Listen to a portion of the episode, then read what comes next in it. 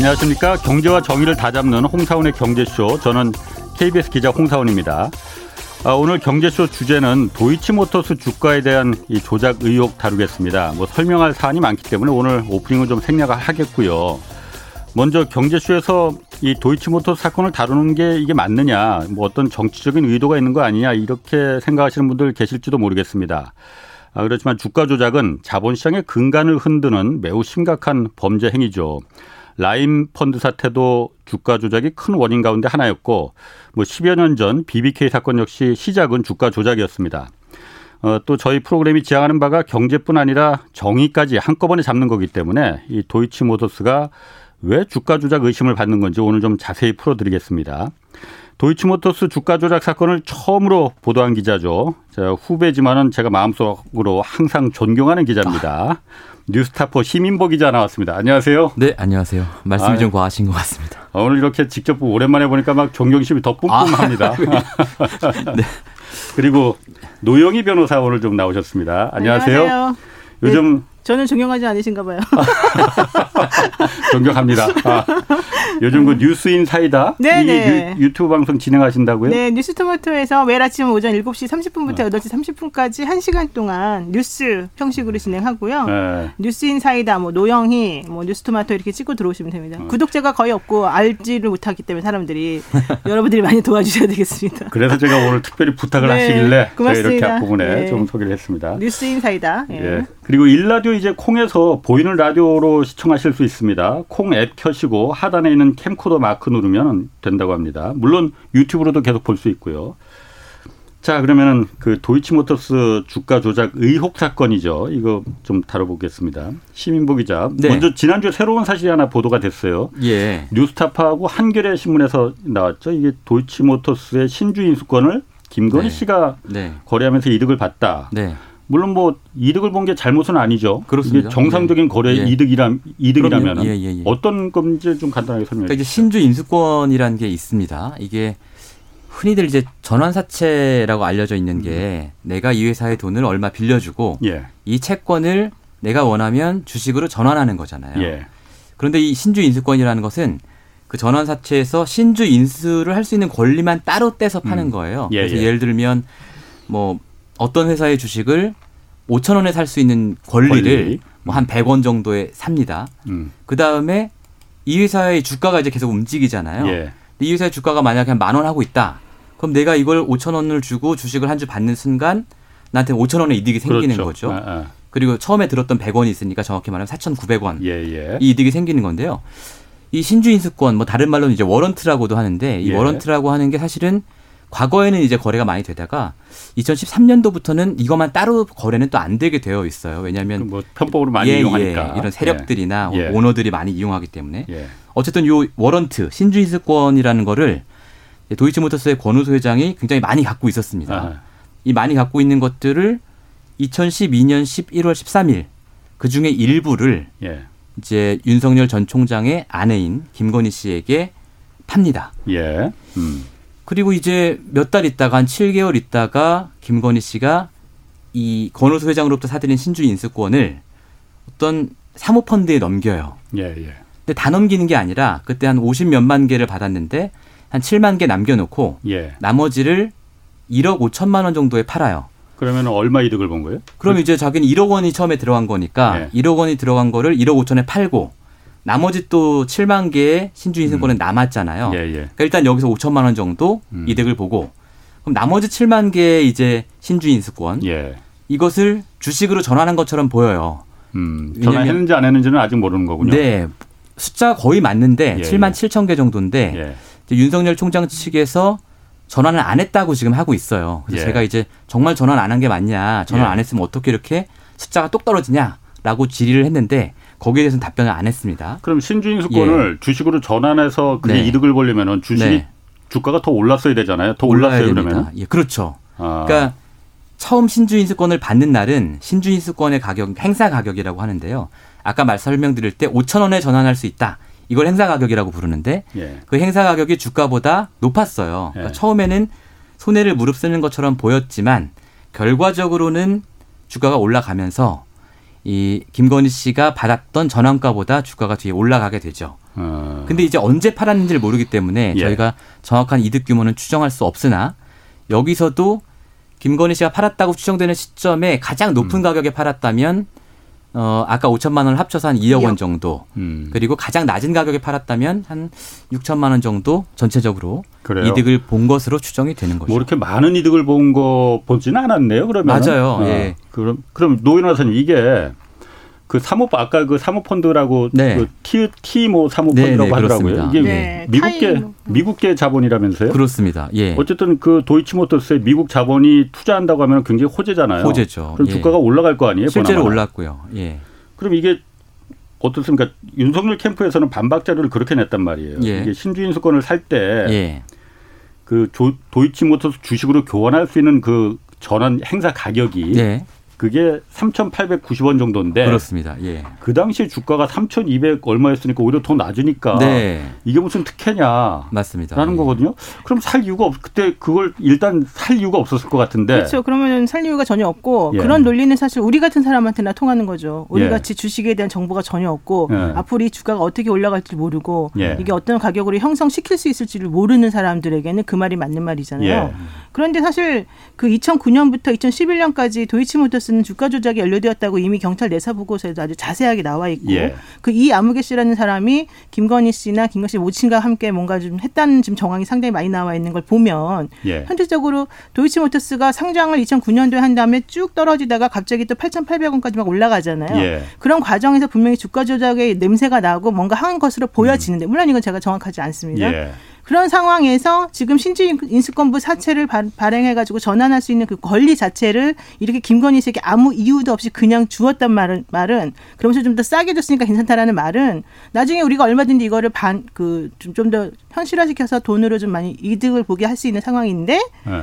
지금 앞에서 보기에만 조금 약한 것처럼 보이게 만들어서 한 것이다라는 식으로 우리가 말을 해줄 수가 있는 거죠. 아니, 그러니까 제가 궁금한 게 그거거든요. 왜 도이치모터스 회장이 김건희 씨한테 뭐 아는 사람이긴 할 그렇죠. 거예요. 네, 네. 왜 이런 권리를 그 직접 장외 매도로 줬다고 그러더라고요. 네, 네, 맞습니다. 줄수 주는 게 흔한 일입니까, 이게? 없죠. 원래는 그래서 대주주가 이런 식으로 그 주식을 함부로 네. 그렇게 주지도 않을 뿐더러 그리고 사실은 이 상장이 되기 바로 직전에 자기 내부 거래나 이런 거, 내부자 거래를 이용 정보를 이용해 가지고 좀 넘긴 정황이 사실은 보이는데 물론 명확하지가 않아서 제가 말은 함부로 못 합니다만은 그래서 아 그런 것들은 그 주주 대주주하고 아주 특수 관계 있는 이 사람에게 뭔가 좀 나중에 상장되고 나면 이득을 주기 위해서 취하는 보통의 행동이기 때문에 뭔가 의심스럽다라고 생각을 하고 있었잖아요. 예. 그런데 그 이후에 지금 말씀하신 것처럼 신주 인수권부 사채 이것을 사모펀드의 그 권리를 팔 때 어, 그때 아까 말씀하신 대로 뭐 5천만 원 정도 이득을 보게 팔았다. 그런데 만약에 제가 예. 김건희 씨고 제가 정상적인 거래를 한 사람이라면 그걸 안 팔죠. 그러니까. 그걸 뭐 하려고 제가 그걸 팔고 있습니까? 그걸 네. 그냥 그대로 가만히 놔두고만 있어도 그게 얼마 있으면 좀 있으면 분명히 많이 올라갈 텐데. 예. 근데 사실은 그 돈을 파, 그걸 팔았고 그 다음에 타이코 사모펀드라고 하는 그 펀드예요. 이그 펀드. 미국의 예. 사모펀드. 예. 예. 근데 이 펀드가 이 김건희 씨로부터 이거 산 다음에 2014년 3월부터 음. 3월 24일인가 그때부터 이틀 동안 이거 팔아요. 다 팔. 주식으로 다 파, 전환해서 예, 예, 다 팔아가지고 어. 챙긴 이득이 13억 8천만 원이에요. 네. 그러니까는 김건희 씨 아까 5천만 원 이득을 보려고 그때 얼마 음. 며칠 사이도 음. 아닌 데에서 예. 그렇게 한다는 것은 실제로는 김건희 씨에게 뭔가 이득을 주려는 목적보다는 아하. 김건희 씨를 뭔가 연결고리로 해서 아. 권오수 회장이 자기가 이득을 보려는 생각이었다는 게 사실은 드러나는 거고 아. 그래서 제가 지적하고 싶은 것은 김건희 씨가 직접 이득을 취했다라고 하는 측면을 우리가 포인트를 두면 안 된다. 아. 이것의 포인트는 권오수가 자기가 가지고 있는 이 주식의 가치를 높이거나 자기가 사실 그 전에 갑자기 산업은행으로부터 또 250억인가 뭐 얼마 돈을 예. 이렇게 받는 게 있거든요. 예. 그런 것들을 자기의 이득으로 취하기 위해서 왜냐하면 대주주가 한 번에 이제 못하니까 그렇게 하기 위해서 김건희 씨의 양해를 음. 얻어서 김건희 씨가 같이 뭔가 공동적으로 이런 주가 조작이나 이런 걸 관련된 범죄 행위를 한 거로 보는 게 맞겠다. 아, 노 변호사님이 지금 너무 많은 얘기를 한꺼번에 해버렸죠. 한꺼번에 해서 네. 이거 전후 사정을 모르는 분들은 이해를 못 하실 것 같아요. 그러니까 예. 쉽게 말해서 이거는 네네네. 네, 네. 김건희 씨가 주체가 돼서 어떤 금전적인 이득을 취하려는 게 아니고 권오수 도이치모터스 회장이 그 타이코 펀드라는 네. 미국계 투자 미국에서 투자한다고 하면 당연히 혹 주가로서는 호재예요. 그렇죠. 이걸 끌어들이기 위해서 권오수 회장이 직접 타이코 그 펀드에 음. 이그 이 신주 인수권을 주고 그러는 거는 아무래도 좀 모양이 안 좋으니까. 그렇죠. 걸리죠 나중에. 김건희 씨를 그러니까 나중에 파킹 거래 일종의 파킹 네. 거래로 김건희 음. 씨가 당신한테 잠깐 맡겨둘 테니 어, 탈코 펀드로 건너가야 되는데 이런 추정도 가능하다 이거죠. 그래서 저는 그게 더 오히려 맞다고 봐요. 5천만 원 이런 이런 게 사실 이 김건희 씨한테 중요한 건 아니잖아요. 그 동안의 음. 거래 관계를 생각해 본다면. 그럼 5천만 원은 일종의 명의를 빌려주는 것에 뭐 대한 그냥 약간의 수수료 비슷한 개념이죠. 그런 그런 걸로 봐야 된다. 또그 예. 팔자는 7만 몇 주고 신주인 조건 예. 김건희 씨 소유의 7만 몇 네. 주도 있었잖아요. 네. 어. 뭐그 부분은 나중에 어쨌든 저희가 이건 추론이니까 예. 여기서 뭐더 추론을 마치 사실처럼 말하면 안 되는 어, 것 같고 그건 그건 추론입니다. 예. 그런데 이게 그 김건희 씨가 도이치모터스 그 권호수 회장한테 그 주식을 몇 차례 이제 받잖아요. 예. 도이치모터스 처음 주식을 받은 그렇습니다. 것도 24만 8천 주를 받아서 네. 대주주가 되잖아요. 맞습니다. 이것도 사실 이게 어떻게 그냥 오너한테 네. 나그 주식 좀 나 사고 싶으니까 장외에서 예. 좀 이렇게 나한테 파쇼 하면은 쉽게 살 수 있는 겁니까 원래? 어.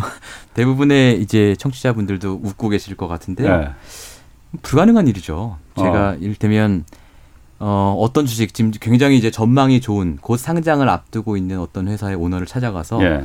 당신 나한테 장외로 한 8억 원어치 예. 블록 매도 하시오.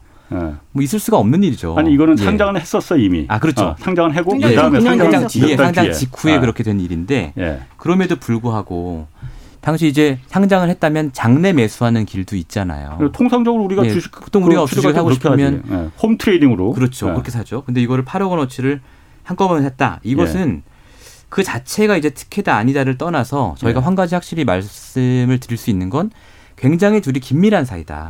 그러니까 2009년도 5월 19일 날 이제 주식을 장애매수 했지 않습니까? 예, 예. 그러니까 그것부터 뭐 적어도 한 1, 2년 전부터는 두 사람이 알고 있었고 음. 굉장히 긴밀하게 어떤 경제적인 뭐 이해관계를 예. 공유를 했던 사이다.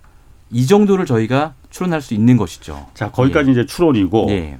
그 24만 8천 주 김건희 씨가 취득한 그 주식을 갖고 네. 주가 조작에 이용됐다라는 게 경찰의 내사 보고서에 나온 거잖아요. 그렇습니다. 그 얘기를 예. 좀 해주세요. 그게 예. 간, 뭐 아는 사람들도 아는 분들도 많이 네. 계시니까. 아. 그러니까 이제 김건희 씨가 그 당시에 주주였다는 건 공시 자료로 확인이 되고 예. 6개월 뒤죠. 2009년 11월 그러니까 예. 경찰이 지적한 특정한 그 주가 조작 작전의 시작 시점이 2009년 예. 11월입니다. 그러니까 이 사이에 주식을 팔지 않았을 가능성이 높기 때문에 이 예. 당시에 김건희 씨가 도이치모터 주주였을 가능성이 매우 높다. 네. 그 상황에서 이제 주가 조작 그 내사 보고서에 따르면 음. 주가 조작 작전이 시작이 되는 건데요. 어, 당시 이제 권호수 회장이 상장하고 나서 주가가 쭉쭉 떨어지고 예. 뭐 이런 상황이 되다 보니까 이제 당, 본인도 이제 주잠대가 많이 있었죠. 주식을 예. 담보로 대출 잡힌 게 많이 있었고 더 이상 주식이 떨어지면 안 되는 유인이 있었습니다. 그 예. 그 유인이 있는 상황에서 어, 주가 조작 선수 이모 씨를 찾아가서 그러니까 이땡땡이라고 하는 주가조작 예. 그 바닥의 선수라고 알려져 그렇습니다. 있는 꽤 유명한 예. 선수인데 내사 보고서 보면 그 사람이 주범이라고 나와요. 그렇습니다. 예. 예. 이 내사 보고서의 주범이라고 지목된 이 이모 씨에게 내 사정이 이러저러 하니 음. 당신이 좀 우리 회사의 주가를 좀 움직여 봐라. 예. 그러면서 내가 뭐 실탄이나 이런 거 줘야 될 거 아닙니까? 예. 실탄과 무기를 줘야 되잖아요. 근데 실탄은 돈 그리고 주식 그리고 계좌, 계좌 예. 이런 것들을 줄 테니 움직여 봐라. 하고 본인 거를 줬을 거고 그리고 이제 그것만으로는 부족하니 도이치모터스의 다른 주주를 소개해 줍니다. 예. 그, 그 과정에서 도이치주주의 어, 양모 씨라는 주주가 한 명이 또 등장을 전주 하고 전주 한 명. 예, 전주 예. 한 명이. 그 다음에 나오는 게 이제 김건희 씨. 예. 노년동에 어디서 만나서 소개를 해줬고 예. 그 자리에서 이제 어, 삼성증권 계좌와 10억 원과 신한증권 계좌지 신한증권. 삼성증권 김건희 씨 계좌는 아, 신한증권. 아, 신한증권입니다. 아, 아, 저보다 역시 더 신한증권 계좌와 괜히 삼성증권 잡지 마시고 아, 네. 삼성증권께 죄송하고요. 예. 신한증권 계좌와 10억 원과 주식을 맡겼다. 예, 예. 그래서 이 사람이 이걸 가지고 뭐 팔기도 하고 사기도 하고 자전거래도 예. 하고 허위 거래도 하면서 예. 주가를 올렸다. 예. 그래서 그 주가 조작의 그 종료 시점이 작전의 종료 시점이 대략 2011년 11월로 추정이 된다라는 게 경찰 내사 보고서의 내용이었죠. 음.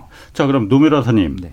이게 그 변호사님 그 내사 보고서 한번 보셨나요? 아니요, 저는 자세히는 못 봤어요. 대강 봤어요. 네. 저는 봤는데 38페이지 정도 되거든요. 아, 근데 네. 굉장히 구체적으로 자세하게 나오거든요. 네네. 네. 누구를 어디서 며칠 날 장소를 어디서 만나서 뭐 이걸 한꺼번에 다 바로 올리면 안 되니까 한 몇 여섯 달간은 천천히 그걸 뭐 구렁이 작전이라고 하더라고요. 네. 서로 조금씩 매수하는. 네. 이렇게 해서 내사 단계를 경찰이라는 게 수사라는 게 수사 단계로 넘어가기 전에 내사를 이렇게 한 다음에 아 이거는 확실하네 하면 그 다음에 이제 수사로 넘어가는 그렇죠. 거잖아요. 네. 근데 내사 보고서가 이렇게 자세하게 해놓고 수사로 넘어가진 않았단 말이에요 이게. 그러니까요. 그래서 지금 우리가 지금 여기서 문제를 의심을 하는 거거든요. 그렇죠. 어떤 경우에 안 넘어갑니까 이런 게? 그러니까 기본적으로 내사는 이제 수사할 만한 단서가 있고 뭔가 문제가 있다고 딱 촉이 왔을 때 보통 하는 경우가 많아요. 예. 그렇지 않고 누군가의 뭐 진정이라든가 뭐 외부 자료부터 고발이 들어갔거나 이렇게 했을 때 예. 이제 공식적으로 하기 전에 한번 하는 단계가 내사일 가능성이 또 사실은 있어요. 예. 그런 상태인데 내사를 해봤더니 이게 정말 범죄 단서가 매우 뚜렷하고 특히 예. 보고서처럼 그렇게 구체적으로 뭔가가 나와 있고 예. 특히 주가 조작 같은 경우는 사회에 미치는 영향이 매우 크기 때문에 되게 중대한 범죄라고 생각하는데 예. 그런 것들이 분명히 객관적으로 봤을 때는 증거가 차고 넘치는 것처럼 보이는데 예. 그럼에도 불구하고 그거를 포기한다? 그건 예. 사실은 매우 일반적이지가 않아요. 제가 봤을 때는. 어. 그래서 그렇게 하는 경우는 제가 알기로는 한 두세 가지 정도가 있는데 첫 예. 번째는 위에서 이제 덮어라. 이렇게 누가? 압력이 들어왔을 그러니까 때 이게 이것도 그러니까 검찰의 수사 지휘를 받아야 되는 사안입니까? 내사를 보고하니까 경찰이 먼저 네. 내사를 이제 먼저 하더라도 예. 그거를 이제 종결을 시켜가지고 뭐 할지 아니면 넘길지 이런 것들은 전부 다 이제 위에 지휘를 받아서 하는 거 아니겠습니까? 검찰에 뭐 처음엔 자기 윗선에 경찰이 하고 경찰이 다시 위로 넘어가고 예, 이렇게 예. 하겠죠. 결과적으로는 그 당시에 아마 검찰이 덮었을 가능성이 사실은 조금 있어 보이고요. 그냥 추론 중에 하나고. 네, 그거는 뭐 예, 저, 확인이 안 된 거고. 모릅니다. 근데 예. 어쨌든 그랬을 가능성이 있고요. 예. 이렇게 내사 보고서를 덮은 이유 중에 하나는 엉터리로 조사를 했다 우리가 우리가 예. 너무 조사한 내용 자체가 좀 말이 안 된다 이렇게 예. 생각할 때가 좀 가능성이 있는 거거든요. 근데 이런 사건 같은 경우는 사실 경찰 입장에서는 자기가 뭔가 실적을 올리기에 매우 좋은 사건인데 예. 그런 사건을 포기한다는 것 자체가 사실은 좀 상식적이지가 않잖아요. 예. 그래서 그 당시에 이제 윤석열 검찰총장 측에서는 나는 그 당시 힘도 없었었고 뭐 어디 변방으로 쫓겨나 있었는데 뭐 나 때문에 그런 수사를 안 하고 덮었다고 할 수는 없는 거 아니냐 이제 이런 주장을 계속 해요. 그런데 현실적으로는 음. 그러게 아닌 게 그 당시에 그분이 예를 들어서 당장은 뭐 이 서울중앙지검의 그 아주 높은 특수부수사관이 아니었다 하더라도 특수부수사 검사가 아니었다 하더라도 예. 어차피 검사는 계속 돌고 도는 거고 계속 이 자리 저 자리에서 검사로서 영향력을 행사하는 거기 때문에 예. 그런 것들을 그렇게 그냥 나는 아무 힘이 없으니까 내가 영향도 안 미쳤고 그냥 음. 자기네가 알아서 자발적으로 덮었을 것이다 이렇게 보기에는 제가 좀 의심스럽다는 그런 얘기를 좀 하고 싶은 거죠. 그 경찰 내사 보고서가 나온 시점은 2013년이고. 예. 주가 조작이 있었던 거는 2010년, 2010년 11년. 11년. 예. 그리고 윤석열 당시 이제 검사와 결혼한 거는 12년. 12년. 근데 중간. 왜 제가 이 얘기를 왜 네. 하냐면 이제 윤석열 검찰총장 측에서 항상 그래요. 나랑 결혼하기 전에 일이고 나는 모르는 일이다라고 항상 하거든요. 예, 예. 근데 이게 왜 문제가 되냐면 2009년 5월 19일 아까 말씀드린 대로 그 김건희 씨가 도이치모터스 주식 이제 관련해 가지고 좀 여러 가지 일을 시작을 아. 해요. 그런데 사실은 이때부터 2년 동안 그러니까 2012년도에 결혼하기 전에 2년 동안 교제를 했었다라고 하는 얘기가 계속 나와요. 뭐그 음. 부분은 그 아니 근데 그 얘기가 아, 무슨 얘기냐면 예. 교제를 했었다라고 하는 거는 당시에 본인이 예를 들면 검사 제가 검사랑 사귀어도 예. 검사한테 나 이러이러 이런 일을 하고 있는데 이러이런 일을 어떻게 그러니까 그냥 법률상 의뢰관계처럼 물어볼 수도 있는 거거든요 말하자면은 그러니까 예. 를 들어서 좀 그러한 식으로 했었을 가능성에 대해서 사람들이 그래서 말을 우리가 의심을 떨치지 못하고 있다는 얘기죠, 제 말은. 근데 그게 딱 이상하게도 어, 너무 공교롭게도 2009년 그 11월부터 2011년 11월까지가 도이치 모터스 주가 조작 사건이라고 이제 얘기를 그렇죠. 하잖아요. 예. 그리고 난 다음에 2010년 2월 초에 아까 말한 그 이아무개 씨라는 그 선수에게 10억 원을 이제 맡기는 일이 벌어지고 예. 그러면 도이치 모터스 사장하고 지금 얽혀가지고 이 정말 돈이 많이 왔다리 갔다리 하는 시간이 바로 2009년 10년 11월이란 그렇죠. 말이에요. 예. 근데 그 시간 동안에 내가 애인이랑 사귀고 있는데 내 애인이 검사 특수부 어. 검사인데 내가 아무것도 안 물어보고 나 혼자만 알아서 그냥 막 어. 미친 듯이 혼자 할 수는 없죠. 아무리 아, 상식적으로 생각해 보더라도. 그런데 그거는 뭐 네. 그 그럴 수 있습니다. 그러니까 아니, 그럴 수, 그럴 수 그분까지 있다. 너무 네. 나가는 건 아닌 것 같아. 네. 아니 근데 그런 의심이 든다는 네. 거죠. 근데 제가 궁금한 게 있거든요. 네. 제가 만약에 아 김건희 씨라면은 그 어쨌든 그 내사 보고서에 나오는 신한증권 계좌 거래 내역 같은 거 다른 사람은 볼 수 없지만 본인은 받아볼 수 있는 거네 거래 내역. 음. 그럼요. 정말 내가 주가 조작을 한 사실이 없으면은 얼마나 억울하겠어요. 그 거래 내역 공개하면 되는 거 아니에요? 어허. 그런데 왜 공개를 안 하지? 이렇게 의심을 많이 받는데. 왜 공개를 하겠습니까? 저는 안 할 것 같은데요. 아니 주가 조작 한 일이 없으면은 정말 내가 억울해서 죽겠는데 그 당시에 봐라 내가 신한 그 내사 보고에서 나왔다는 신한증권 계좌에 거래 내역을 내가 이렇게 뽑아갔는데 고려한 내 대주주였긴 있지만은 고려한 내역이 없지 않느냐. 그럼 다 클리어 되는 거 아니에요? 근데 뭐 사실은 그 차명 계좌의 존재라는 것도 저희가 있기 때문에 네. 이를테면 내 명의로 된 계좌를 공개한다. 이것으로 이제 의혹이 다 끝나진 또 않을 걸요. 아니 본인 예. 명 일단 본인 명의의 예. 계좌를 예. 예. 그 공개하면은 일단은 첫 그렇죠. 번째 의혹은 해소되는 예. 거잖아요. 그렇죠. 예. 아나 그게 좀 답답하더라고요. 왜그 간단한 일인데 뭐 중요한 시점에 또 할 수도 있지 않을까요? 어, 뭐 그는 한번 좀 네. 기다려 보자고. 본인들이요? 네. 네. 그리고 또 하나 그러면은 네. 이게 그 저희가 제가 그 저기 그 아까 이땡땡 씨라는 주범 이분 한번 좀 통화를 해봤거든요. 네. 아, 예. 그래서 당신이 그 주가 조작 주범이라고 지금 적시돼 있다. 근데 이거 좀 설명을 해달라 그랬더니 이분은 그러니까 자기는 아니라는 거야. 음. 자기는 도이치모터스 주식도 많이 갖고 있었지만은 주가 조작을 하지 않았다고 심 기자도 그 한 번 좀 네, 얘기는 아시죠? 저 제가 저랑 통화할 때는 네. 부인하진 않았고 네. 이 일에 개입하고 싶지 않다라는 취지. 그러니까 아, 주가 조작은 인정했어요? 아니요, 아니요. 그러니까 뭘 부인하지 않아요? 그러면? 아니 제가 그건 제가 음. 가장 많이 통화를 했으니까 제가 말하는 음. 게 나을 것 같아요. 음. 이 부분이 자기가 권오수 회장도 만났고 김건희 씨도 만났대요. 네. 근데 주식 얘기를 한 건 아니고 네. 자기는 오히려 그 손해를 많이 봤다. 도이치모터스 주식을 많이 사서 왜냐하면 음. 권오수 회장이 그 도이치모터스 주식이 좋아진다고 그러니까 많이 샀는데 주변에도 음. 많이 권했고 그래서 오히려 그 주가 막 오르기 직전에 다 팔아버리고 손절했다는 거예요. 아 피해자다. 어 피해자라는 거예요. 예. 그런데 어 그렇다면은 이 부분을 왜 그럼 당신이 주범이라고 나왔느냐 했더니 음. 그 압수한 그 네, 제보자라고 네. 경찰에 제보자라고 한 정모 씨라고 네, 네 있잖아요. 네, 네, 이 사람이 이걸 경찰에 제보해서 이 경찰에서 내사를 시작했다는데 음. 그게 별건으로다가 다른 건을 수사하면서 음. 이게 이 주가 조작 사건이 별건으로 경찰이 알게 됐다는 거야. 그래서 이 부분이 어 이렇게 사건이 커졌다는 거죠. 예. 그러면은 그 별건으로 수, 그 인지했으면은 그거는 그럼 수사를 하면 안 경찰이 수사를 하면 안 되는 건가? 그건 노 변호사님이 좀 얘기를 해주는 게 낫겠네요. 아니 별, 보통 다 별건 수사 엄청나게 많이 해가지고 항상 우리가 문제라고 하잖아요. 검찰이나 경찰에서는 별건 수사 진짜 많이 해요. 그리고 실질적으로 우리 시민부 기자를 네. A라는 범죄로 데, 데려간다고 가서 조사한다고 하면서 실제는 B 범죄로 계속 조사하는 게 바로 검찰과 경찰이 그동안 해왔던 행동이에요. 아니, 그러니까 원래는 안 되는 거잖아요. 아 원래 그러면 안 되지만 네. 그게 이제 관행처럼 거의 굳어져 왔고 많이 해왔던 일이라고요. 그래서 네. 현 상황에서 이런 종류의 뭐 뭐가 나왔다고 했을 때 이게 별건이니까 아 우리 딱손손 접고 우리 아무것도 안 해. 우리 깨끗하게 하겠어.라고 할 경찰이나 검찰은 제가 보기엔 없다는 거죠. 만약에 이게 정말로 건이 된다면. 신 기자가 생각하기에는 어떻습니까? 네. 지금 이거 경찰이 왜 입을 다물고 있어요? 경찰이 입을 다물고 있을 이유가 별로 없는데 자기들이 내사 보고서를 이렇게 작성을 했는데 네. 입을 일체 연락해 보셨다면서요? 경찰한테도. 이제 경찰 입장에서는 어 이게 내사에 그친 사건이잖아요, 기본적으로. 네. 그러니까 이게 경찰은 어, 내사에서 수사로 전환하려면 조금 더 많은 증거가 필요한데 예.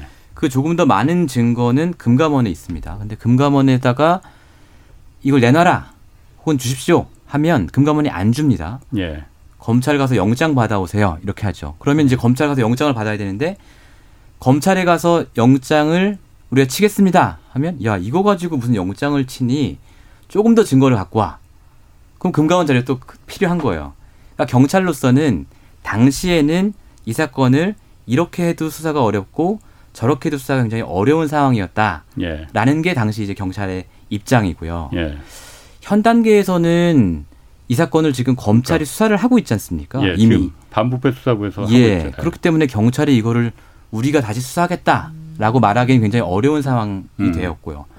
그 전에 이제 저희 보도가 있고 나서 검찰이 손대기 전에 경찰이 그럼 그때 왜 손은 안 댔냐? 네.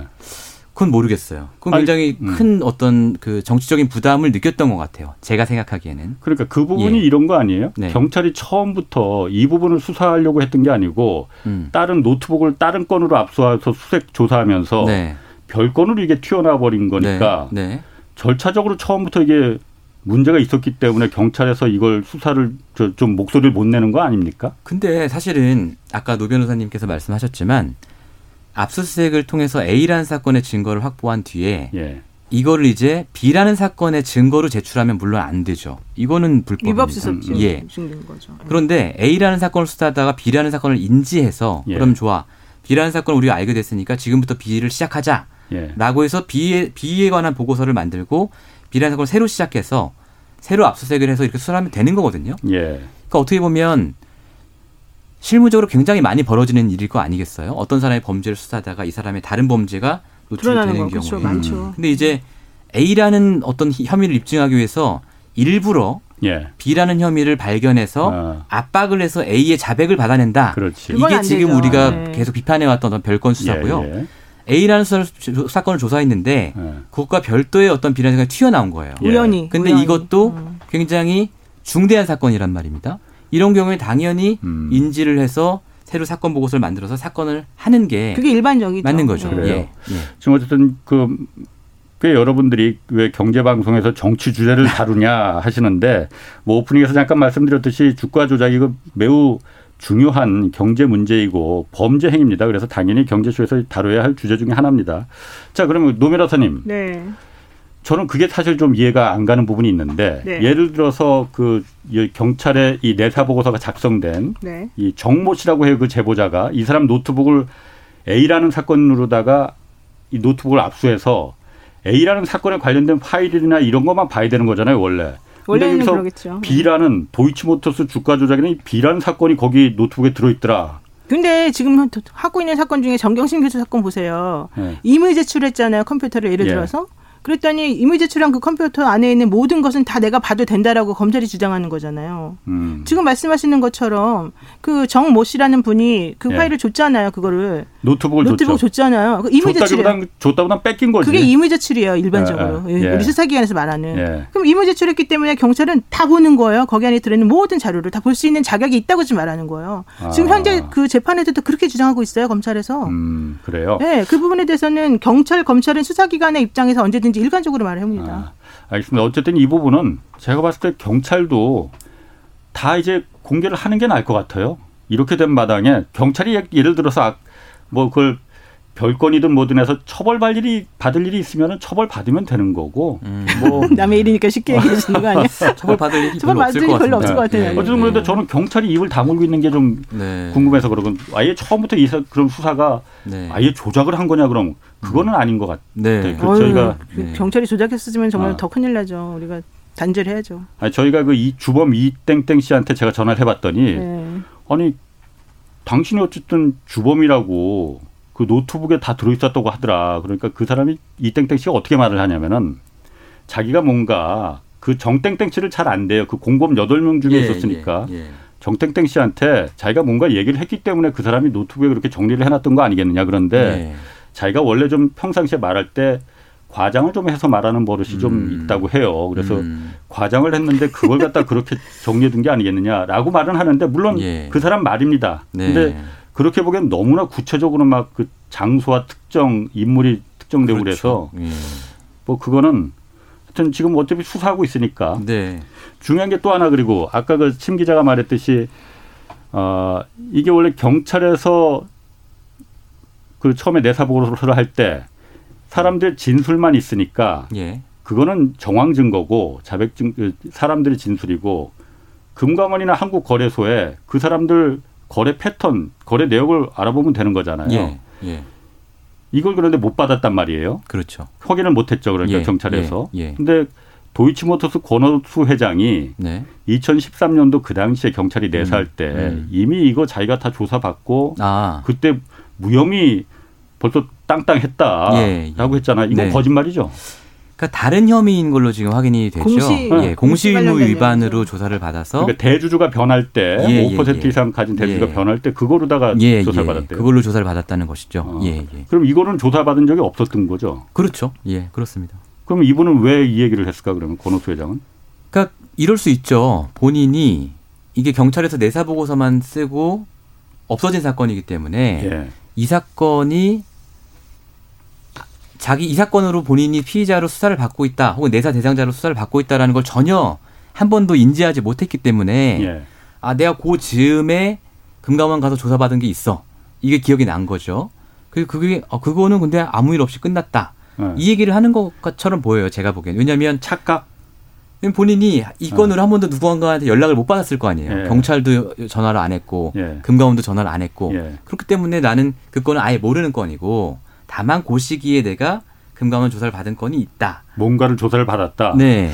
아니 그런데 그거 변호사님 이해가 갑니까? 그러니까 이 주가 조작이라는 혐의하고 공시 대주주 공시 의무 위반은 천양지차잖아요. 차원이 다른데 이거 착각할 수가 있을라나? 그래도 뭐 일반인이니까 뭐 네. 그분은 그렇게 말할 수 있다고 저는 뭐 100번 양보해서 할 수 있겠다고 합니다. 근데 예. 다만 그것이 문제가 아니라 사실은 그 장모 최은순 씨나 그 변호사 측에서 사실은 그 얘기를 또 하거든요. 이미 예. 다 옛날에 끝났고 공소시효 음. 지났다고. 예. 그런데 변호사는 사실 그걸 모를 리가 없잖아요. 그러니까 권오수 회장 같이 법을 잘 물론 그분도 사실 법을 잘 아시, 지만 예. 어쨌든 본인은 어쨌든 지금 전문 그런 변호사는 아니니까 예. 그렇다라고 치면 본인은 모르지만 어쨌든 내가 그때 당시에 금감원에서 뭔가 조사 받은 것 같은데 우리 변호사 말로는 잘 끝났다 그러니까 내가 그때 잘했어라고 할 수 있어요. 예. 근데 사실 이번에 그 최은순 씨 관련해서 이게 자꾸 나올 때 예, 예, 나올 때 그 변호사 송 변호사님이 와서 하는 말이 예. 아, 우리 사실 그 건은 예전에 이미 다 끝난 얘기인 것이고 예. 시효도 다 지난 것이고 그때 무혐의라고 다 나오지 않았냐 이렇게 말한단 말이에요. 왜냐하면 중앙일보, 조선일보에서 그 기사를 인터뷰 기사를 냈거든. 음. 아니 그런데 네. 최은순 씨라는 자기 의뢰인이 걸려 있는 사건이잖아요. 예. 근데 그 변호사님이 내 의뢰인이 무슨 혐의로 어. 뭐그 당시 가서 조사를 음. 받았는지를 모른다는 건 말이 안 되잖아요. 그렇죠. 변호사인데 어. 저도 아는데 그러니까 기본적으로 너무 실명을 다 말하지 마시고 아니, 기본적으로 중요한 것은 예. 이제 뭐 다른 사람 명예를 훼손하려고 제가 말하는 게 아니라 예. 이제 변호사라고 하는 직업으로서 가지고 있는 전문적인 그런 지식을 이용해서 뭔가 말을 하면서 그 말로 또 방패를 삼으려고 하는 상황이라고 한다면은 예. 그런 상황에서 그분이 그걸 모르고 그렇게 말했다라고 믿기에는 좀 너무 어색한 부분이 많으니까 그렇죠. 그 부분에 대해서 좀 명확히 확인해 보는 것이 필요하고 정말 아까 시민보 기자님 말씀대로 나는 그 당사자인 그 사람은 변호사가 아니니까 예. 또 검찰도 아니니까 그렇게 말을 한 것을 정말 선의해서 해석을 해볼 수도 있다고는 생각해요. 음, 하지만 나머지 선의해서. 사람들은 좀 그렇지 않다는 거죠. 아 저는 제가 만약 그 권오수 회장 입장이었다면은 주가 조작 혐의로 그 조사받았는지 단순한 공시의무 위반으로 조사받았는지 그거는 헷갈릴 수가 없다고 생각. 아무 시간이 오래 걸렸어 지났어도. 그렇죠. 네, 사실 그렇죠. 네. 자 그리고 그 장모 최 씨가 어쨌든 이 부분에 대해서 얼마 전에 또 뭐 IP를 아, 네. 가, 같이, 같이 이렇게 같이 써서 네, 네. 도이치모터스의 다른 등기사 음. 회계사라고 해요. 예, 이 사람하고 같이 네. 같은 IP를 써서 주가 조작을 그 그 막 폭등하던 네. 시기에 수십 번을 갖다 했다. 같은 IP라는 게 뭘 말하는 거예요? 이게? 그러니까 이게 사실은 주가 조작범들의 뭐 공소장이나 네. 그 판결문 같은 걸 보면 이런 얘기가 굉장히 많이 나와요. 많이 나옵니다. 같은 IP가? 예, 같은, 같은 IP, 동일 장소, IP라는 같은 게. 장소, 네. 같은 컴퓨터 그렇죠. 얘기죠. 네. 그러니까 이, 이 사람들이 이제 작전에 들어가면 보통 예. 사무실을 한 두어 개 얻어요. 뭐 강남에 어디 오피스텔이라든지 아니면 뭐 어디 빌라에 방을 얻는 경우도 있고. 영화 작전에도 그렇게 하던데. 예, 예, 예. 네. 공소장이나 판결문 다 그렇게 나옵니다. 예. 그렇게 나와서 거기서 이제 쭉 그 차명을 빌려줄 사람들을 수, 집을 하죠. 뭐 예. 를 들어서 하다못해 뭐 운전기사라든가 예. 뭐 심부름 해주는 사람 이런 사람들한테도 그 와이프 명의까지 다 수집을 해요. 네, 계좌를 여러 예, 계좌를 트고 예. 거기서 이제 소위 말하는 뭐 자전거래, 뭐 허위 호가 이런 예. 거래를 쭉 합니다. 사무실에서. 음흠. 근데 이제 그 당시만 해도 이 IP가 특정이 되면 예. 장소가 특정이 되는 거예요. 음흠. 지금은 뭐 이제 IP를 우회해서 이렇게 하는 경우도 많이 있지만 예. 그래서 이 IP 동일 IP에서 여러 건의 같은 종목에 대한 어떤 거래 반복적인 거래가 나왔다는 것은 상당히 혐의가 어 음. 입증에 가까워졌다. 저는 그렇게 이제 보이더라고요. 쉽게 생각하면 네. 이거죠. 댓글 조작 우리 맨날 얘기하잖아요. 뭐 예. 네이버니 다음이니 네. 이런 포털에 네. 댓글 조작하는 방식을 우리가 생각해 보면 하나의 IP를 가지고서는 여러 명이 계속해서 사용한다. 뭐 그리고 아주 집중적으로 같은 시기에 여러 가지 방식으로 예. 같은 내용이 뭐 쭈르르 올라간다. 이렇게 자연 뭐 자동 발생적으로 그런 얘기를 많이 했었지 예. 않습니까? 예. 그때 우리가 그 정말로 그게 여러 명이 따로따로 자신의 의견을 표현한 것이 아니라 정말로 이 드루킹 뭐 비슷하게 그런 한데 모여서 네, 그런 식으로 댓글 작업한 거라고 하는 걸 우리가 어떻게 알아요? 네.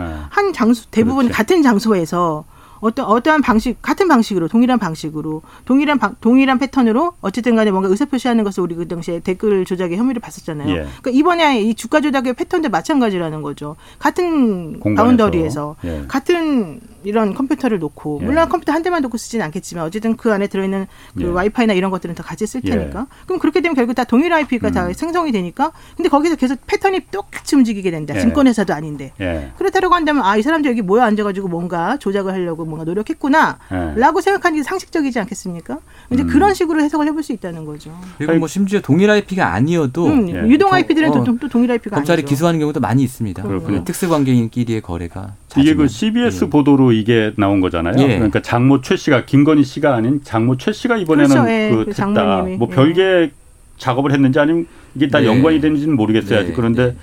검찰에서 이걸 부인을 안 했거든요. 원래 네. 검찰에서 전혀 아니면은 그 사실과 다르다라고 말하잖아요. 그런데 이거는 수사 중인 사안이라서 말할 수 없다. 말할 수 없다고 했단 말이에요. 그거는 어느 정도 좀 음. 팩트가 사, 사실인 거로 보여지죠. 추정이 되는 것 같아요. 뭐 통상적으로 보면 그런데 네. 알수 없죠. 근데 왜냐면, 방송을 너무 조심스럽게 하시나? 왜냐하면 이 기사도 이제 세대가 네. 보통 이제 과거에 검찰들이 네. 수사를 원하는 방향으로 하기 위해서 예. 특정 정보를 이제 흘리는 경우가 있지 않습니까? 이 기사가 예. 그렇다는 건 아니지만 예. 그런 것일 수도 있기 때문에 예. 사실은 수사가 잘 안 되고 있는데 예. 어, 몰아가야겠다 해서 이런 팩트 하나 흘려준 것일 수도 있기 때문에 예. 수사 결과 발표가 나오기 전까지는 더 신중하게 봐야겠죠. 자, 그 장모철 씨가 그래서 이 부분에 이 CBS 보도에 대해서 그렇게 이제 그 반론을 냈어요. 아까 말씀하신 대로 금감원에서 이미 권오수 씨를 다 조사해서 아니었다고 했다라는 거 하나 하고 공소시효 얘기를 꺼냈단 말이에요. 음. 왜냐하면 도이치모터스가 주가가 가장 튀어오른 게 정점이었던 게 2011년 3월이었단 말이에요. 네. 주가 조작은 공소시효가 10년이죠. 네, 그러면 네. 2011년 올해 3월이 공소시효가 완성되는 네. 기점이란 말이에요. 네. 그렇죠. 그런데 제가 잘 이해를 못하는 게 이게 작년부터 어쨌든 검찰에서 수사 중인 사안이잖아요. 공소시효가 그때가 우리 같은 아마추어도 아, 공소시효가 판단 통상적으로 그때 팔았겠네 가장 높이 올라갔을 때 그러면은 3월 이전에 어떻게든 기소를 하거나 수사를 좀 했었어야 되는데 네. 기소를 하나 지금도 계속 수사를 하고 있잖아요. 어? 이거는 시효가 지났는데 왜 하냐 이런 그렇지 그 쓸데없이 오해만 받는 거 아니에요. 음. 근데 아까 말씀하신 그 CBS 기사에 따르면 네. 이 장모 최 씨와 도이치모터스의 재무 담당 이사가 동일 IP로 집중적으로 거래를 한 시점이 2012년으로 나와요. 마지막까지도 한 게. 예, 그렇기 아. 때문에 경찰 내사 보고서에서는 작전의 종료 시점을 2011년으로 봤지만 예. 검찰이 지금 잡고 있는 혐의에 따르면 12년에도 이 작전이 계속 되었을 음. 수도 있다. 왜냐하면 2012년에도 행위가 이루어졌다면 그 앞에 있는 행위까지 다 처벌할 음. 수 있으니까 그렇기 때문에 검찰이 음. 수사를 계속하고 있는 게 아닐까. 음. 뭔가 공소시효가 2012, 2021년 3월에 끝나지 않을 수 있는 어떤 단서를 잡았기 예. 때문에 하고 있는 것이겠죠. 그러니까 지금 예. 그건 좀 정확하게 말해야 될 것 같아요. 예. CBS 보도는 예. 장모하고 그 도이치모터스 이사가 네. 2012년에도 같이 IP를 공유해서 뭐 이걸 타고 팔고 했다는 건 아니고 네. 그 도이치모터스 이사가 장모가 아닌 다른 사람들하고 음. 여러 명이 또 그때도 네. 또 2012년에도 같은 IP를 써서 그렇죠. 이 도이치모터스를 예. 계속 네. 뭔가를 사고 팔았다는 네, 거거든요. 네, 그러면은 그 변호사님 장모 입장에서는 아니 나는 이거는 많이 예를 들어섭니다. 네. 그 혹시 2011년 3월에 김건희 씨나 그 장모 최 씨는 다 팔고 나갔으면은 그때 그럼 자기가 수익을 다 챙기고 다 나갔으면은 끝난 거라고요? 끝난 거 아니에요? 음, 이게 포괄 일제로 따지면은 그때 이미 수익을 다 실현하고 범죄 행위에서 이탈했어도 공소시효가 남아 있을 수 있는 겁니까? 네, 그렇죠. 남아 있을 수 있죠. 단독범이면은 그 말씀이 맞죠. 어. 그러니까 장모 최 씨하고 예를 들면 뭐 부인이 그냥 그때 2011년도에 딱 그렇게 한 번 하고 끝냈다. 예. 그리고 지금까지 아무것도 안 했다. 어. 그러면은 맞을 수 있어요. 예. 근데 그게 아니라 공범이 있었다 당시에. 예. 그리고 그 공범은 계속해서 그 이후에도 행동 행위를 여러 가지 이어갔다. 예. 그리고 더 중요한 건 그 공범에 대해서 검찰이 수사를 하고 그 공범에 대해서 만약에 뭔가 기소를 하거나 뭔가 조치를 취했다. 예. 그러면 공범이 있으니까 공범에 따라서 나의 공소시효도 연장이 되는 거죠. 아, 그래 나는 이미 그러니까 한참 전에 나는 손을 떼었어도 네. 그러니까 친구를 잘 사귀어야 되는 거죠. 네. 아, 네, 친구 잘 사귀어야 돼요. 그래서. 그건 김건희 씨나 장모 입장에서 좀 억울할 수도 있을 것 같은데. 억울하겠지만은 본인이 뭐 손을 조금 더 일찍 떼지 못했다는 것 때문에 억울할까요? 뭐 어떤 점이 억울할까요? 어, 아니 그러니까 나는 이미 털어서 공소표가 3월로 끝났는데 네 달 전에. 그럼 뭔가 다른 사람들한테 잘못한 거를 뭐 돈을 토해내든가 뭐 이렇게 했어야죠. 어. 그리고 이게 저기 아까 그 어, 가장 결정적인 증거는 어쨌든 거래소에서 이 사람들 그 주가 심리 분석이라고 하더라고요. 예, 예, 예. 주가를 누가 그 공범들이 어떻게 네. 상한가로 매도 매수 주문을 내고 매도 네. 주문을 내고 왔다 갔다 거래를 어떻게 패턴이 어떠느냐 네. 이거를 2013년도에 경찰에서는 이거를 못했잖아요. 못했죠. 예. 못했는데 이번엔 했더라고요. 네. 작년 11월 3일 날 검찰에서 이걸 금감원을 통해서 거래소에서 심리적 분석한 보고서를 받았다고 합니다. 네. 그냥 받았고 내용이 뭔지는 알려지진 않았어요. 검찰에서 네. 이거 그냥 받았다고만 발표를 했어요. 네. 그리고 11월 3일 날 그걸 받고 바로 다음 날 11월 4일 날 이걸 검찰 그 중앙지검 형사부에서 반부패 수사 입으로 넘기잖아요. 음. 바로 다음 날. 그거는 뭐 어떤 거 의미할까요? 그 심리 분석 보고서에 아무것도 이거 주가 조작 혐의 없었다 그러면 넘길 이유 없는 거 아니에요? 아니 그건 그렇지 않을 것 같은데요. 예. 일단 기본적으로는 요구한 예. 자료가 와서 받았으면 당연히 넘기는 건 맞는 것 같고요. 예. 사건이 배당되어 있으니까. 아니 거기서 예를 들어서 예. 심리분석 보고서에서 예. 거래소가 가장 그런 건 잘 알 테니까 네. 이거 주가 조작 아니다 하고 결론이 음. 나왔으면은 네. 거기 적혀 있으면은 네. 뭐 배당을 다루 별, 다른 데로 넘기고 할 이유가 있습니까? 글쎄요.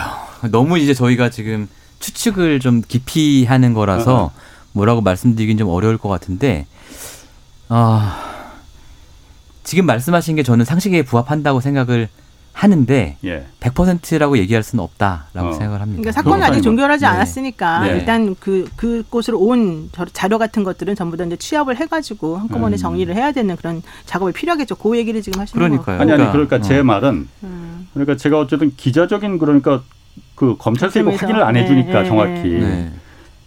형사부에서 여태까지 계속 그 중앙지검 형사부에서 이걸 사건을 맡고 있었는데. 네, 네. 어, 금, 한국거래소에서 심리분석 보고서라는 게 요청을 했더니 왔어. 네. 아, 그 당시에 이런 이런 그 주가 패턴들이 있었답니다라고 왔을 거 아니에요? 결론이 뭐였는지 모르겠지만은 형사부에서 그걸 보고 바로 다음날 반부패 수사 입으로다가 별도 배당이라고 하더라고요. 그래서 이 사건을 넘기거든요. 그러니까 그거는 이제 그 보고서에 되게 네. 중요한 네. 그 구성 요건에 맞는 혐의 사실에 맞는 네. 그러한 결과가 좀 들어 있었을 가능성이 높아 보이는 거죠. 그러니까 네. 제가 말하는 게 그거거든요. 지금 말씀하신 그 부분이고 만약에 신 기자는 어. 너무 조심스럽게 내가 어. 내용도 못 봤는데 그걸 어떻게 알겠지 그 예. 얘기를 한 거고. 예. 아니 제가 만약에 예. 형사부 검사라면은 예. 수사기관이라면 거기서 그게 가장 결정적인 증거일 텐데 그렇죠. 거기서 어, 주가 조작 혐의 없음 이렇게 써 있었으면은 그냥 종결시키는 게 맞는 거 아니에요? 모르겠어요. 근데 중요한 거는 지금 네. 말씀하신 네. 것처럼 예. 이, 이 전문기관에서 이게 오잖아요. 감정 결과가. 그럼 그 감정 결과를 함부로 우리가 막뭐 버리거나 취급하지 그러니까. 않거나 그러진 예. 않아요. 예. 근데 이제 그거를 본인이 갖고 있는 게 아니라 또 더 더 전문적인 곳에 보냈다면 예, 예. 그 내용 안에는 좀 중요한 부분이 들어있을 수 있다는 거죠. 예. 이 사건 관련해 가지고 예. 혐의를 입증할 만한. 중요한 게 없었으면 그 배당을 그 형사부에서 반부패 수사부로다가 넘길 이유가 없는 겁니까 있는 겁니까? 아니 뭐 가능성은 모르겠지만 어쨌든 그랬을 가능성이 높아 보인다 그렇군요. 이런 얘기죠. 알겠습니다. 그리고 이게 그 뭐 이 얘기는 좀 너무 길어서 안 하려고 그랬는데 도이치 파이낸스도 사실 네. 그렇죠. 도이치 모터스 주식 말고 도이치 네. 파이낸스 주식이라는 게 또 있잖아요. 그렇죠. 그렇죠. 이것도 좀 간단하게 한 간단하게 좀 설명을 해주세요. 이것도 그러니까 왜 네. 권호수 회장이 김건희 씨한테 이걸 넘겼을까? 그것도 정말 이상하죠. 이거 도이치 파이낸셜이라는 회사는 예. 굉장히 예. 어, 망할 리가 없는 회사고 잘 될 수밖에 없는 그렇죠. 회사입니다. 물론 처음에 몇 년 적자가 났지만 예. 네. 그 주식을 도이치 파이낸셜이라는 회사를 만들자마자 사실은 2억 원어치를 배정을 해주는 거거든요. 예. 그러니까 이거는 뭐 아까 저희가 신주 인수권 얘기도 했지만 이거는 분명한 favor인 것 같아요. 음. 이 도이치 파이낸셜이라는 회사의 미래를 생각할 때 왜 이렇게 항상 김건희 씨한테만 네. 이런 favor를 그럼 주는 걸까요 이게? 아 역으로 예쁘니까 그러겠죠. 또 김건희 씨가 도이치 모터스에 10억 원 빌려준 일도 있습니다. 그러는 조금 전에 그 얘기는 못 들은 걸로 제가 하겠습니다. 아. 빌려준 일도 있기 네. 때문에 대부분의 거래는 물론 예. 권호수 회장이 김건희 씨한테 뭔가 이득을 주는 방향으로 예. 이루어졌고 그래서 요 2억 원어치를 줬고요. 액면가 500원에 샀는데 나중에 이제 다른 기관하고 거래할 때는 이 주식이 뭐 1,500원까지 거래가 됐기 때문에 물론 장외 주식이니까 내가 마음만 먹으면 언제든지 팔 수 있는 그런 건 아닙니다만. 어, 잠깐 잠깐. 예. 거기까지 너무 네. 액면가로 네. 그 도이치 파이낸셜 주가가 500원이었어요. 그러면. 예, 500원. 그럼 500원을 네. 액면가로 다시 김건희 씨한테 준 거예요? 그렇죠. 그 액면가로. 500원. 그 이거 일반적입니까? 액면가로다가 원래 통상적으로 자기 네. 오너가 자기 일가 친척 그렇죠. 아니면 예. 특수관계인 아니면 그렇게는 안 주잖아요, 원래. 그렇죠. 예. 그러니까 이 10년 거의 10년에 가까운 이 일련의 거래를 보면 예. 두 사람이 매우 가까운 사이는 분명하다. 그러니까 비상장 예. 주식이잖아요. 이 도이치 예. 파이낸셜. 그렇죠. 예, 당연히 비상장. 그러니까 비상장 주식이니까 예. 액면가를 얼마로 하든 넘기는 가격은 자기 마음이잖아요. 예. 네. 그 넘기는 가격 자기 마음이고 자기가 네. 알아서 누군가에게 얼마 줬다. 그럼 실제 예. 그 돈을 받았냐 안 받았냐 이게 사실은 또 확인이 돼야 되는 문제이지. 음. 사실은 2억 원어치 팔았는데 2억 원은 받았는지 안 받았는지는 확인이 안 되지 않습니까? 확인이 안 되죠. 왜냐하면 그 당시에 계약서라든지 이런 게 제출이 안 됐기 때문에. 그리고 입금 내역도 우리가 알 수가 없잖아요. 그 제출 계약서 벌써 2억 원을 그럼 팔아 네. 판 사람하고 네. 누구한테 팔았는지 그거는 알려졌습니까? 그건 당연히 알려줬죠. 예. 아 본인이 예. 김건희 씨가 그렇지. 그것도 제출을 안 했죠. 음. 그것도 사실은 큰 의혹 중의 하나인데요. 예. 2억 원 액면가에 산 주식을 2억 1,300만 원에 팔았다는 음, 거거든요. 거의 차익을 안 남기고. 예. 근데 어. 그 당시 이미 이 도이치 파이낸셜 주식은 비싸게 거래가 되고 있었기 때문에 한세배 정도 더 예, 최대로 보면 세배 정도고 예. 낮게 봐도 한두배 정도는 예. 가는 건데 그럼 누구한테 그러면 이걸 그렇게 싸게 줬냐? 네. 누구에게 금전적인 이득을 준 거니까. 예, 예. 이걸 이제 당시 인사청문회 때 윤석열 총장 인사청문회 때 2019년에. 의원들이 네. 요구를 했지만 예. 아무것도 안 해놨죠. 근데 그게 예. 그 옛날이랑 패턴이 똑같아요. 그게 2013년 6월 27일인가요? 그 네. 3호 그러니까 신주 인수권을 네. 그 타이코 펀드에다가 팔때 네. 네. 그때도 어, 몇 주를 얼마에 어떻게 팔았는지가 사실은 정확히 안 나왔었거든요. 아. 그때 당시에 근데 왜 안 나왔냐 그랬더니 사모펀드가 거래할 때 김 씨, 그러니까 김건희 씨하고 누구랑 같이 주주 한 명을 묶어가지고 한 같이 아. 샀는데 예. 그거를 말을 안 해줬기 때문이에요. 아 근데 그그 그 주주의 공시 내역을 보면 김건희 씨가 몇 주를 그 팔았는지 빼보면 그렇지, 계산할 수 있습니다. 근데 예. 어쨌든 그런 식으로 본인이 음. 어떻게 했는지에 대한 자료를 잘 안 내놓는 아. 거죠. 네.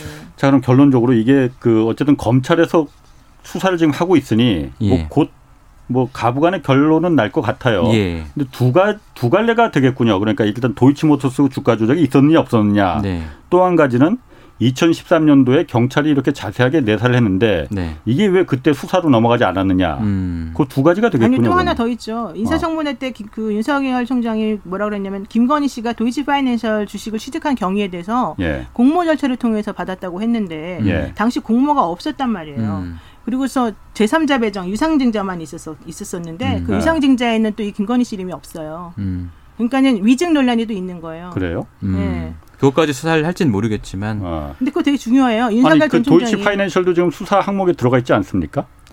정확히 모르겠습니다. 들어가 아, 들어가 네. 있을 걸로 알고 있고 있었, 더 중요한 건 윤석열 전 총장이 인사청문회 때 위증했냐 안 했냐가 중요한 부분이잖아요. 예. 그런데 분명히 그 당시 인사청문회 때 김건희 씨가 도이치 파이낸셜 공모 절차에 참여해서 주식을 맞습니다. 취득했다라고 네. 말했어요. 네. 근데 뉴스타파가 제일 열심히 네. 했잖아요. 그리고 당시에 확인해 봤더니 공모는 없었다. 없었죠. 단지 유상 증자만 있었다. 제3자한테 예. 배정하는. 예. 근데 그거에는 이름이 없었다는 거죠. 알겠습니다. 노베라 사님 이게 그 왜 이게 자꾸 이 문제를 다루느냐 말들이 많은데 주가 조작이 저희가 왜 다루는지 주가 조작이 얼마나 큰 범죄인 건지 그거 한번 좀 간단하게 좀 설명 좀 해주시죠. 저는 주식을 잘 몰라서 제가 그 아. 말씀을 드리기는 곤란한데 예. 주가 조작이라고 하는 건 정상적인 주식의 흐름에 따라서 이 주, 식 가치를 매기고 사고 팔고 하는 그런 광, 그 시장을 만들어 놓지 않고 시장의 흐름을 자기네 마음대로 역행시키는 과정이지 않습니까? 예. 그러니까 당연히 안 좋은 거겠죠.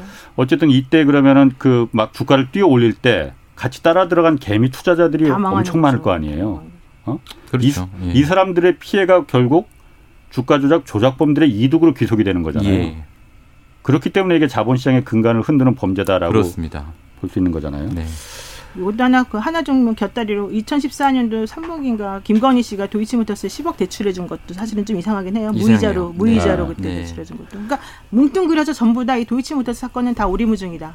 음. 네, 음. 확인해 봐야 될 것 같습니다. 뭐 의혹을 의혹을 자꾸 의혹으로 보면은 뭐 이게 한두 끝도 없는 거니까. 네. 그러니까 사실 이상하긴 이상해 이게 왜 권오수 회장이 김건희 씨한테만 특별하게 특정해서 이렇게 특혜 누가 봐도 그러니까 특혜성으로 음. 내가 달라고 했으면 안 줬, 안 팔았을 거 아닙니까? 그러니까요. 우리한테는 절대 안 어, 줬죠. 왜 그랬을까? 그 부분이 좀 그러니까 그런 그런 이벤트가 해마다 있고 네. 또그 중간 중간에 이제 도이치모터스가 그 김건희 네. 씨가 네. 운영하는 그 전시기획사에 협찬도 하고. 알겠습니다. 예. 오늘 거기까지 하겠습니다. 네. 지금까지 시민보호 뉴스타파 기자 그리고 노영희 변호사 함께했습니다. 고맙습니다. 고맙습니다. 감사합니다. 자, 저는 내일 다시 찾아뵙겠고요. 지금까지 경제와 정의를 다잡는 홍 반장이었습니다.